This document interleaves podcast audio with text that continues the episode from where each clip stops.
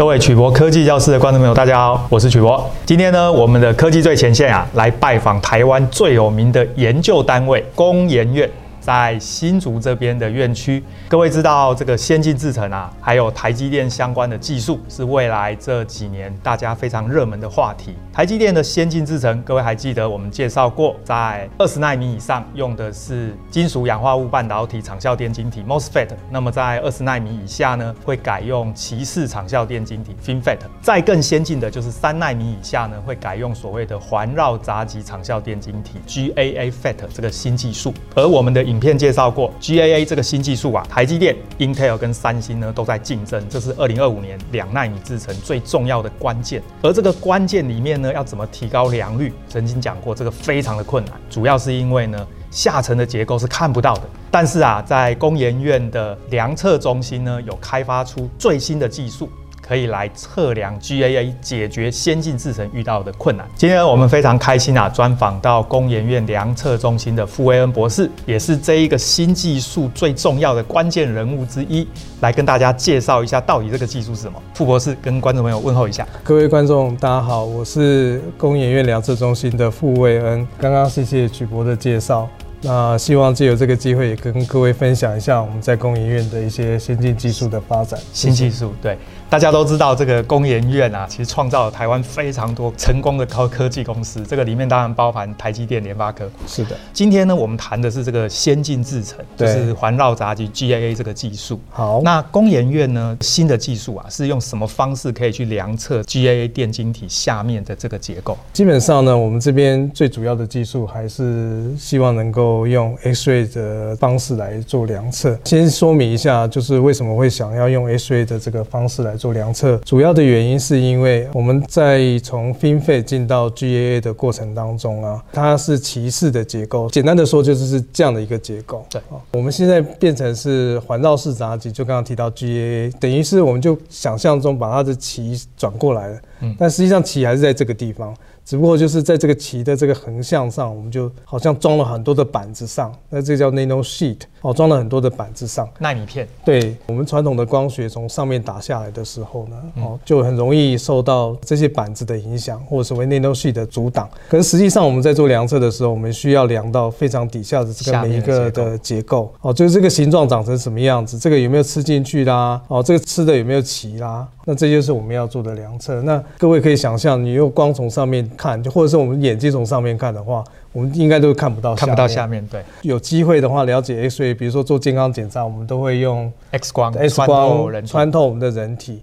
也就是说，X 光有一个特性，它可以穿透一些材料。那像这个在我们的 GAA 的结构，它就可以直接穿透，一直穿穿透到最底下，可以看到底下的结构。这个是目前我们在传统光学上，或者是用电子束做检测的时候，说不容易做到的一些事情。那我们认为用 X-ray 可以做得到。那我们就专精这个技术，想办法。把这样的一个量测设备把它做出来。那我们刚刚谈到用 X 光啊，其实它可以穿透的特性，确实是可以看到下面的东西。对。那这个 X 光穿透之后呢，它应该是反射回来侦测讯号嘛？对。其实当然直接穿透它也是可以量得到。我们一开始在工研院发展的这个技术的时候，其实是希望能够用穿透式的方式来做量测，因为这个是在理论上来讲，我们认为这是可以最准确的量测所有的纳米的结构。但是呢，这个又考虑到说你有没有效率的问题，就是说我今天要穿透整块的 wafer 晶圆，对对对，那个厚度大家可以想象的是底下是七百五十个 micron，差不多。可是我们要量测的这个上面的结构，可能只有十数纳米到数百纳米的这个范围，所以你大部分的 X 光可能都被你的这个晶圆吸收掉，对，吸收掉了，所以就没有效率。那我们的想法就是说，好，那我们可以量反射式的，就像一般的光学也是这样量反射式的，所以光从上面打，但是呢，遇到这个底层的讯号或是各层的讯号，我们可不可以反射过来？这就会利用到一些 X 光的特性啊，比如说必须要在特定的入射角的这个设定，你才有办法得到足够的反射光这样子。所以这个也是一个非常难的挑战，那也是我们现在在团队在开发的时候一个啊非常注意的问题。对，各位大概理解，就是细晶圆的厚度大概七百多微米，哦，七百八百微米，这是很厚的哦。但是呢，半导体的元件只有表面一层，大概几十到一两百纳米这么薄而已，所以我们应该是要用 X 光。入射之后反射回来的讯号。这样才会侦测到比较明确的讯号。这样的技术，您在发展的过程中有没有遇到什么困难？还有就是说，我们的解析度可以做到什么程度？就是刚刚有提到嘛，我们其实要看的这个范围或者区域，或者是所谓的这个深度，或者是所谓结构的大小，其实非常的小。嗯，刚刚只是提到说整个 pattern 的，就是我们做 source gen 的这个范围变得从十数纳米到几百纳米，但是呢，我们也提到这样从 N 二十、N 十、N 七、N 五，那其实代表的就是说它的横向的这个结构也变小了。对，为什么光学或者是电子束会有一些限制的原因，就是因为我们横向的结构变小，深度的这个结构也。呃，也变薄，所以这整体的这个带来的效应就是，我们实际上它可以跟光或是跟 X-ray 所产生的 interaction 哦，因为也要有 interaction 才能够代表这个结构的讯号，所以那这个区域变小了，所以我们传统光学它的 sensitivity 就因为受到限制。我们刚刚讲是光没办法穿透是一个限制，那现在呢，因为结构变小了，也就是是另外一个限制。是这么小的结构下，我们又要得到足够的讯号。那这个就是我们现在遇到，也不是只有 X 光，是所有的这个量测设备都遇到的问题。问题，嗯。那所以我们面临到这个问题的时候，其实我们在想的是，那我们怎么样增加我们的讯号？哦，那又考虑到说我们 X 光的本身的限制。我们如果要用 X 光来做量测，其实最传统的做法是，因为 X 光大家都知道，它只要提高到一定的角度，或者是垂直入射，它基本上整个都是穿就穿过去。那你可以得到的反射讯号就非常少。是。当然，我们也知道那个 X 光另外一个特性叫做全反射，哦，就是小角度入射，对对对对，非常小的角度入射，哦，然后它就可以得到一个全反射，那就可以得到很多的 X 光。但是这个问题来了，那我知道曲博士电机博士嘛，那应该知道就是说我这个非常 shallow 的这个 insert angle 的话，它 projection area 非常大。其实你的 X-ray 的 beam size 或光的这个 beam size 哦，只有几十个 micron，但是呢，它乘上一个出上一个角夹角的时候，截面积变大，截面积可能是 millimeter。的 range，那这个就没办法做线上的一些音带的一些量测哦。即使是你坐在所谓的那个切割道，或是做一勒一个 testing pattern，都会超过那个范围。工研院呢，在二零一六年啊，有一个专利，然后就是来解决这个问题啊。那这个是跟我们这个半导体厂商一起合作的一个专利，那就是我们怎么样提高入射角，但是呢，还是可以产生到足够的讯号。那所以我们有一些独特的设计，比如说我们怎么样让 X 光用聚光的方式打在微小的一个区域里面。现在在后来的专利，就是在我们二零一九年的专利呢，我们就是不但是利用这个概念哦，我们也利用另外一个反射技术的专利呢，取得这个各层的讯号之后，然后我们重组以后，我们就可以得到我们想要量的这个三维结构的讯号。那这就是我们在发展上的一些特色。听起来门槛是很高啦，但是我相信国际的一些大厂，因为国际有很多大厂在做这种分析设备。应该也有做类似的东西。那我们工研院这个技术跟他们比起来有什么特色？其实我们觉得还蛮骄傲的。我刚刚有提到，就是说我们用 X-ray 来做这件事情，其实我们从穿透式的方式开始做。那其实现在国际大厂其实就是以这个穿透式的方式，已经在二零二一年有第一台或者是前面几台的所谓的 commercial tool 已经出来了，产品有出来。对，但是穿透式的。是。但是我刚刚特别提到，为什么我们要做反射式？就是因为穿透式在量这个表面的结构的时候，其实它是。Sensitivity 不够，一定不够，因为都被吸光，光。对对对对，所以呢，目前这样的一个 commercial 的 tool 呢，其实是用在所谓的记忆体的这个领域。哦，对于几个 micron 哦，就大几十个 micron 这样的一个大尺寸的这个这个来做量测，那这个是已经有。但是我刚刚讲说，为什么我们觉得还蛮骄傲的是。因为我们其实工研院很早就做这件技技术了，我们只是在发展上，在工程上，我们没有办法像这些大厂哦，一下子投入这么多人力，所以我们开发的速度比较慢。但是呢，基本上的先期的验证全部都是我们工研院先做的。对。但是现在反射式这一台呢，我们现在看到这些大厂也还没有做出来。那我们自己的评估是，这些大厂做的是在讯号的得取上，就是我刚刚讲说，你要足够的讯号上，我们觉得他们是有一些限制的，可能不会像我们现在做。做的这个方法这么有效率，所以简单的说，就是大部分的厂商现在是做穿透式的啊，因为穿透式基板太厚，所以讯号都被吸光光了。对，所以它只能看大尺寸的东西。对对对，比较大的结构，比如说像 3D NAND 里面，它有一个一百二十层的结构，或是更多层，它要把它吃出来的那些深孔的那个结构，那目前都是用来看这样的一个三 D 的，比如说孔的这个形状。那如果我们要把这个东西真正用穿透式要用在在我们现在讲的对先进制程的话，我们现在成功的可以做到的都是用同步辐射的光源。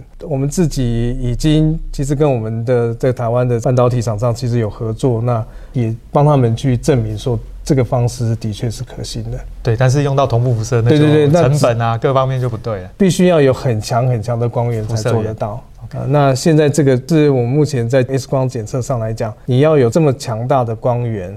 然后又要能够，就是有所谓的光学技术能够聚光，这个都是对，都是挑战。所以根据刚刚这样的介绍，就知道呢，国外的厂商其实主要是用在一些其他元件，而不是先进制程。对。那讲到先进制程啊，我想这些厂商一定要提供一些产品来跟我们协助一起开发才行。您在跟这些晶圆代工厂或者是相关的这些先进制程的客户，合作开发的过程有没有遇到什么困难？后来是怎么解决？嗯，我想现在不管是台湾的半导体厂商也好，或者是国外的国际的半导体厂商也好，其实有一个比较共通的问题，大概就是他希望看到你的设备有一定的量测的结果，就是说你要先验证你自己的量测能力。那这个时候呢，通常就是会有一个鸡生蛋蛋生鸡的问题，因为我们通常如果你要解决最先进的这个问题的时候，你必须要取得样品，或者是所谓的刚刚讲的晶圆。可是这个一般来讲，对于半导体厂商，不管是台湾的也好，或是国际的也好，它都会有共同的问题，就是这有 IP 的 issue，或者是有一些是呃营业机密的问题。是取得上当然是相对来讲比较困难困难的。我们自己跟国内的厂商现在在合作的过程当中，其实相对来讲是非常愉快的。这跟二十年前的状况不一样，或是十五年前的状况不一样。那十五年前我在美国的 NIST 在开始在做 SR 的计划的时候，其实我们可以。拿到 Intel 的一些样品来做，而且 Intel 其实就派驻一个工程师在 NIST 就跟我们合作来做这些开发。那这个状况在台湾比较难看得到哈。可是这这几年，因为我们台积电从 follower 变成是 leader，那我觉得这个是一个很重大的一个角色的改变。那他也更 open 的可以跟我们来合作，来合作来做这些事情。也就是说，在很多的量测上的验证上，他给我们有很多很多的帮助，这样子也会让我们在开发的过程当中，其实会走得比较顺利，更顺利。是。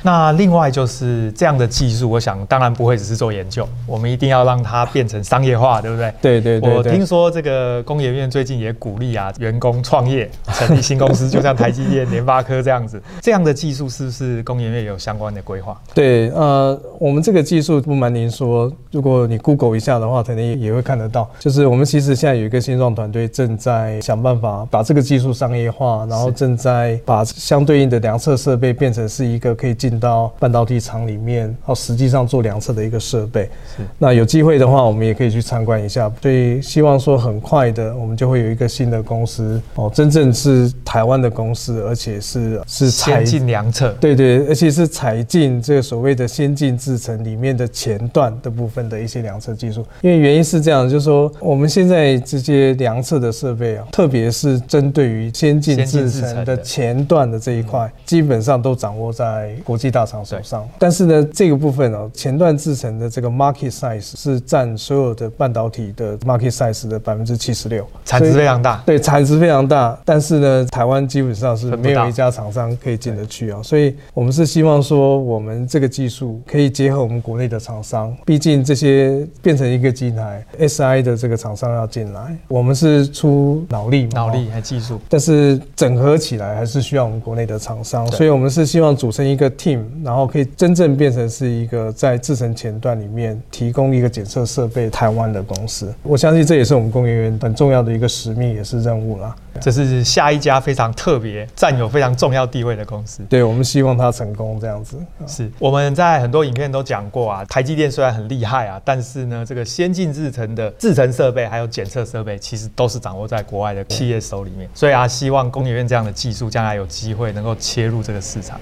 有这个是在我们工研院里，我们在提这个计划的时候，还有包括像现在技术处对我们的支持下，其实都是朝这个方向来走。我相信，就是我们一直在讲说，我们要建立细屏障啊，或者是我们要有一个护国神山群啊等等。那我相信，就是说我们有一个很好的半导体制程，那相关的这个制程设备，包括检测设备，我们是不是可以一起上来？